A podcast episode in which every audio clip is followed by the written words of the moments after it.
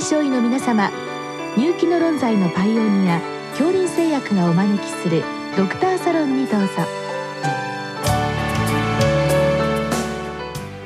今日はお客様に新潟大学循環器内科学主任教授猪俣孝之さんをお招きしておりますサロンドクターは防衛医科大学校教授池脇勝則さんです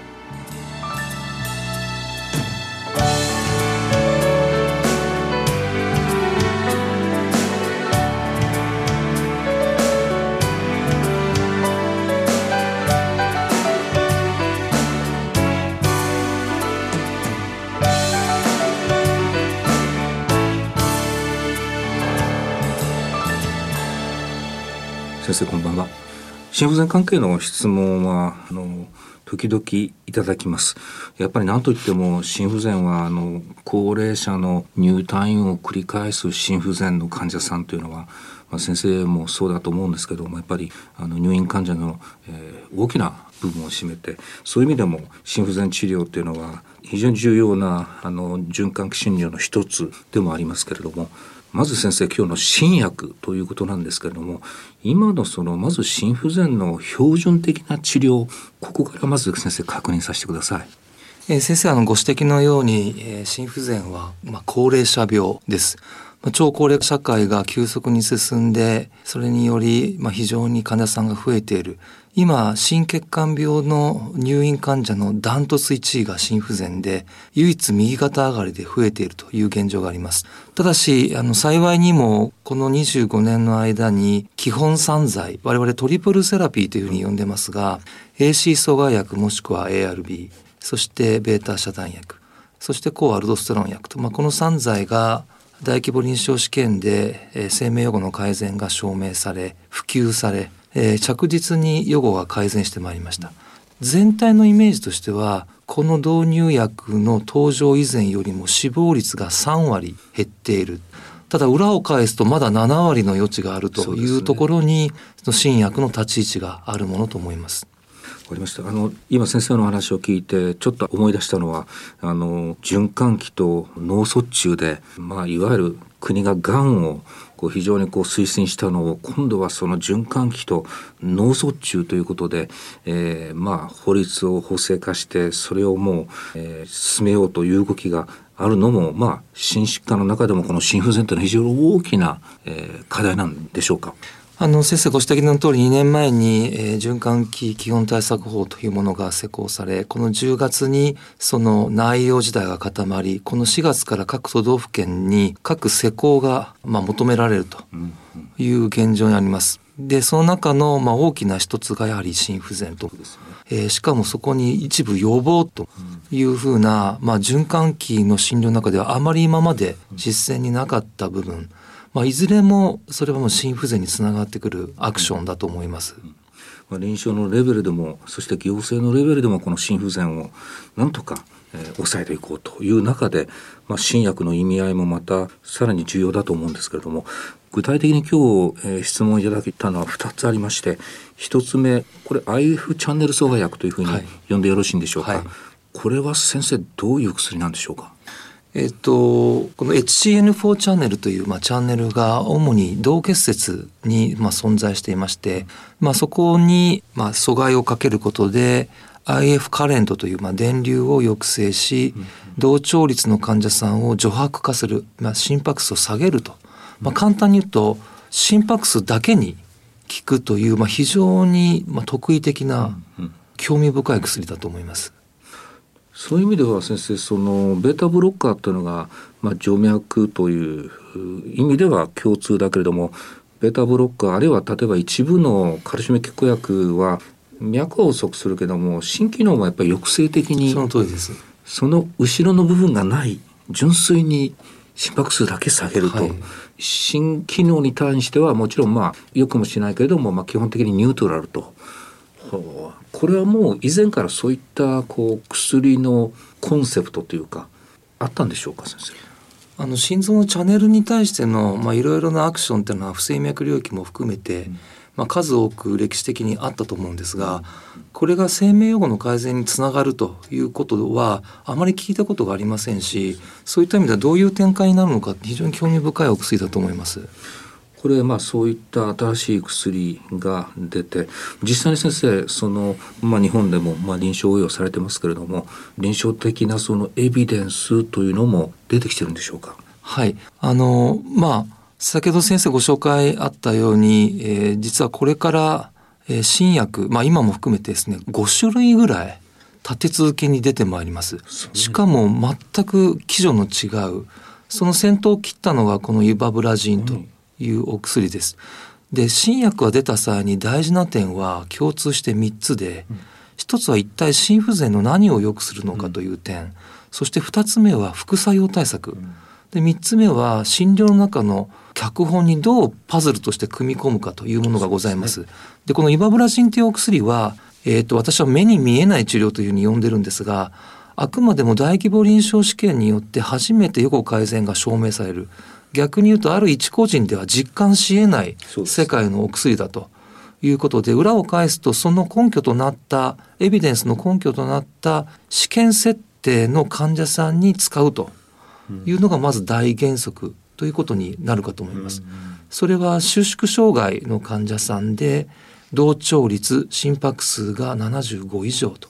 まあ、こういう設定の患者さん、まあのみに、えーまあ、まずは使うという原則になります。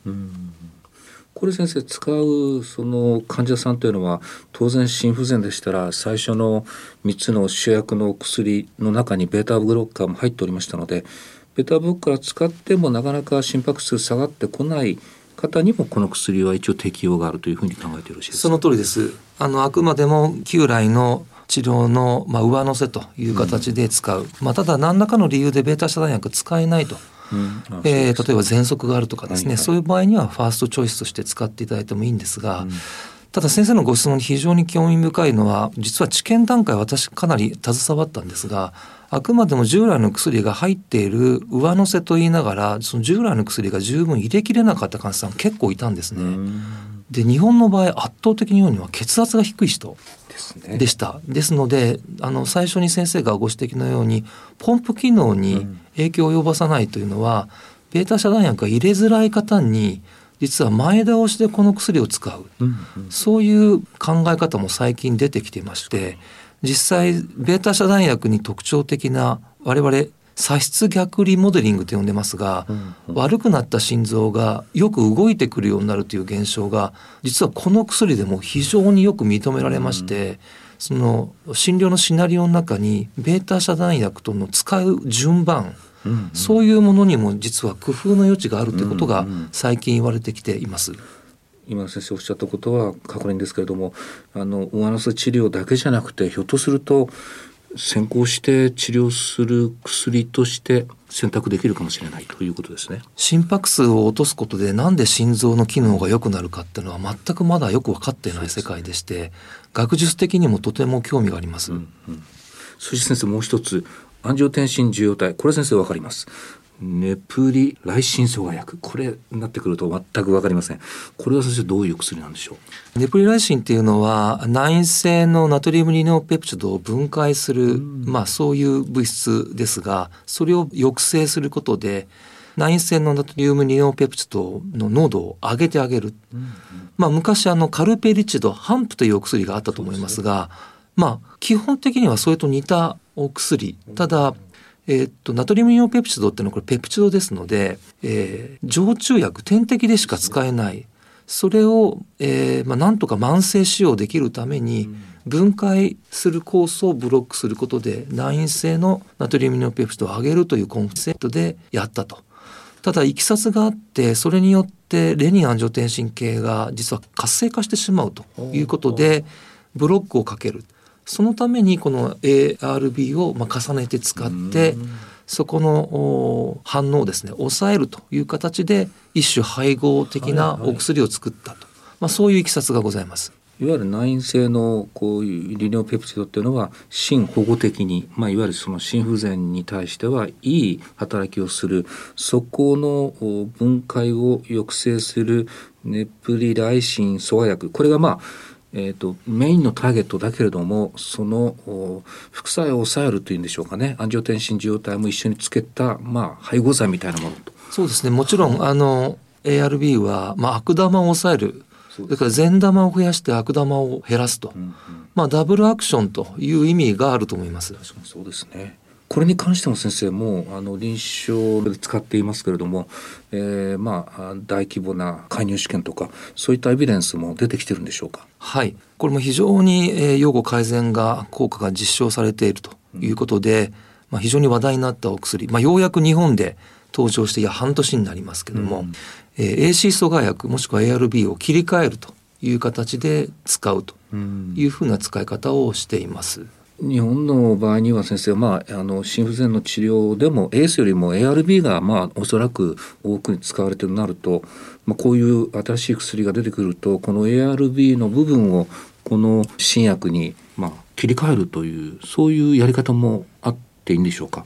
あのざっくり言うと収縮障害の患者さんで言うならば患者さんはこの薬に切り替えた方が確率論的には長生きします。うんまあ、あとここに経済的な側面とかいろいろあると思いますのでですので、えー、欧米ではもうこの薬を半ばファーストチョイスに使うべきではないかというような、う議論も出始めています。うんまあ、確かに新しい薬の臨床試験やるときにはなかなかその単剤でやることはなかなか倫理的にも難しいのでどうしても上乗せのような臨床試験でエビデンスを出してきますけれども今先生が言われたように実際にはもっとえー、先行して使ってもいいんじゃないかというそういう動きが欧米ではあるということなんですね。あります。でしかも収縮障害のみならず、まあ、収縮は悪くないけど、はいはい、拡張が悪いというタイプの心不全にも効果が認められるという意見もあり、えー、心不全の全体像もこうターゲットっていうかですね標的も広げていこうという流れは欧米ではですけども、ございますが多分日本もえー、間もなくそういうふうな流れが出てくるかもしれません。はいまあ、そういう意味では日本はまだ、えー、臨床に出てきたばかりですけれども今後の方向性としたら、えー、そういうあの上乗せだけじゃないいろんな使い方が展開される可能性があると。そうですねあの今は切り替えですけども、まあ、基本的にはもう基本剤になっていく可能性を持っているお薬ではないかと思っています。まあ、今後また心不全の治療が大きく変わりそうですね先生。はいそう思います。ありがとうございました。ありがとうございました。